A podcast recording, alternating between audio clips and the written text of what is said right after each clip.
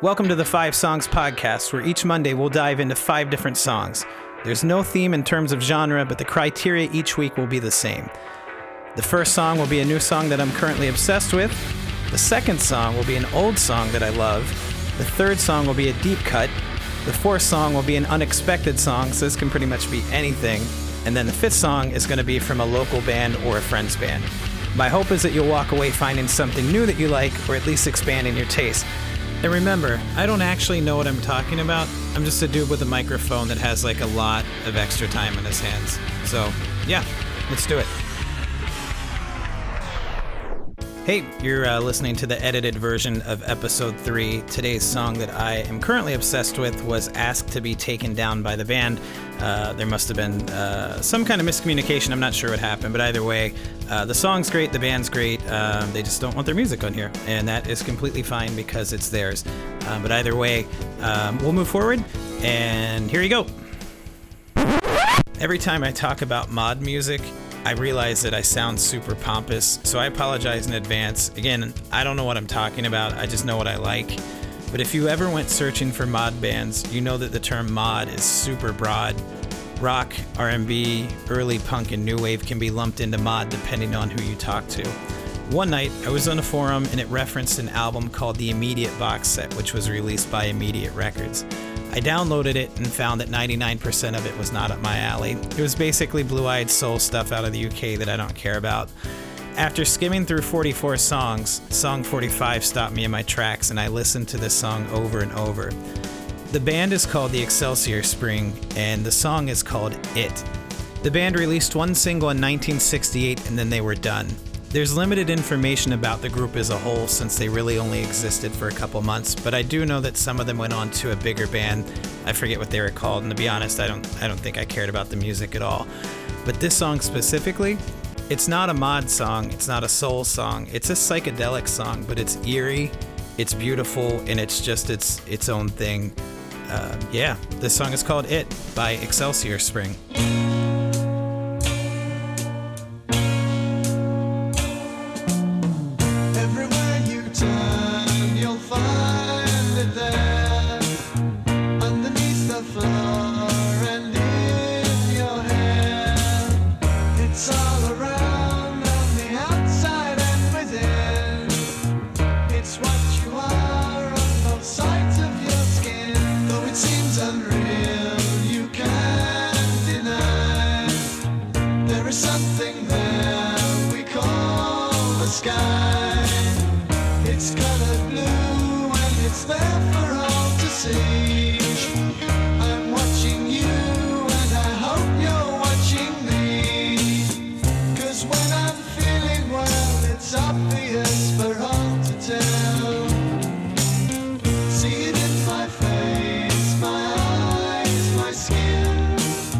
See the way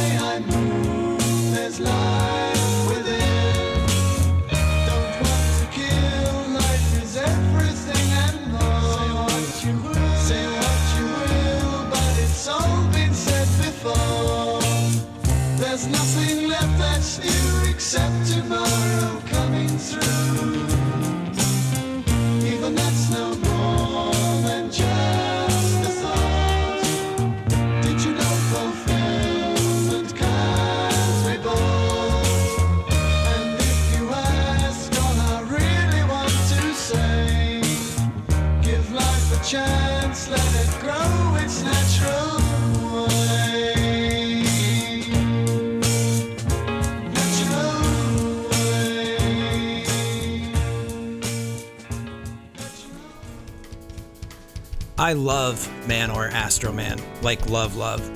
Technically speaking, Man or Astro Man is a surf band, but also they aren't at all. They're not a band of dudes wearing fedoras, Hawaiian shirts, and playing songs about tiki curses at a local farmer's market at like 9 a.m. They play a version of surf that is influenced by punk, new wave, space exploration, and vintage sci fi. I chose the song Chemical Cats because it's a stripped down version of what they generally sound like. So yeah, here it is, Chemical Cats by Man or Astro Man. Also, these guys are from Alabama. That one gets me every time.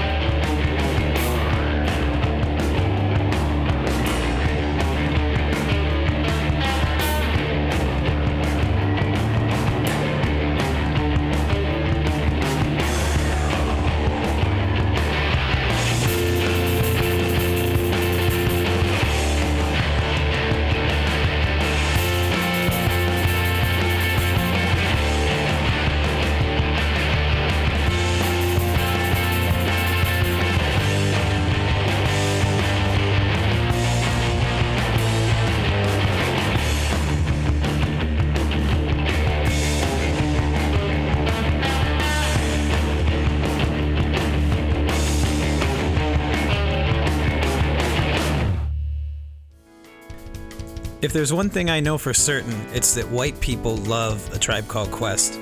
I remember the first time I heard them. I was off from school due to a snow day, and since it was 1992, I was watching BET and probably wearing Reebok pumps. And then all of a sudden, this came on. Stirred firm and young with a laid back tongue. It was all over from there for me. Tribe is the gold standard, not just for hip hop, but for music creation in general. To be completely honest, Tribe was one of the main reasons I wanted to start a band. Anyway, this song is called Phony Rappers. It's off Beats, Rhymes, and Life, and it's the best intro song to any hip hop record ever. Yes, ever. Phony rappers who do not write. Phony rappers who do not excite. Phony rappers.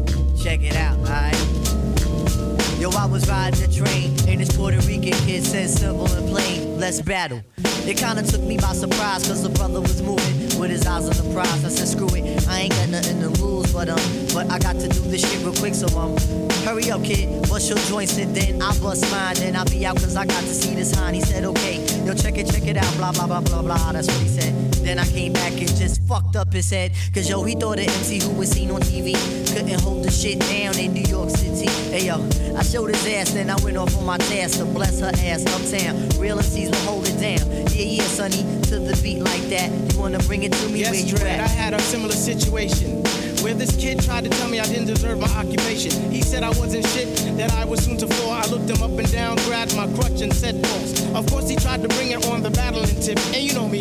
You know I had to come on my shit, trying to lounge at the mall. Me, Skep, and Mr. Walton. Finally, I banged his ass with the verbal assault. He said a rhyme about his 45, his nickel bags of weed. That's when I proceeded to give him what he needed. Talking about, I need a Philly right before I get loose. Poor excuse, money please, I get loose off of orange juice. Preferably minute maid, cause that's exactly what it takes to ride a rhyme. Huh, so screw your nickels and your dimes. Because an MC like me be on TV don't mean I can't hold my shit down in NYC. Phony rappers who do not write. Phony rappers who do not excite. Phony rappers. You know they type. Phony rappers. Check it.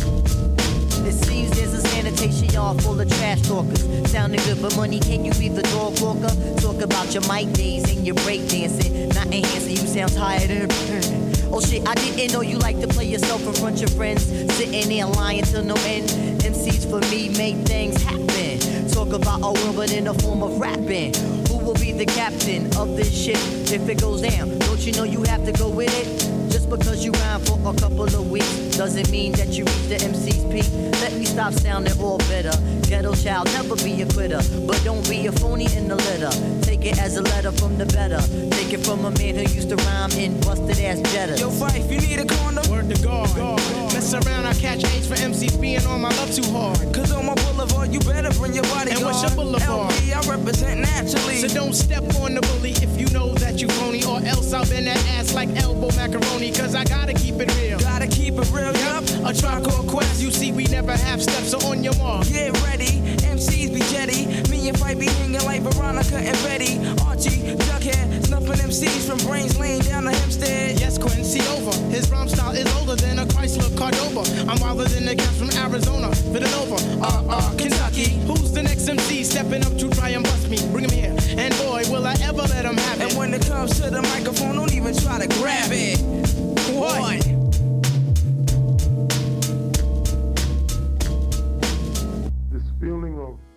Friend Kenny Tompkins is one of the better musicians I've ever met and had the privilege to play with. He can write and record four albums a month in four different styles and have 10 leftover songs to split into two EPs. Dude is nuts.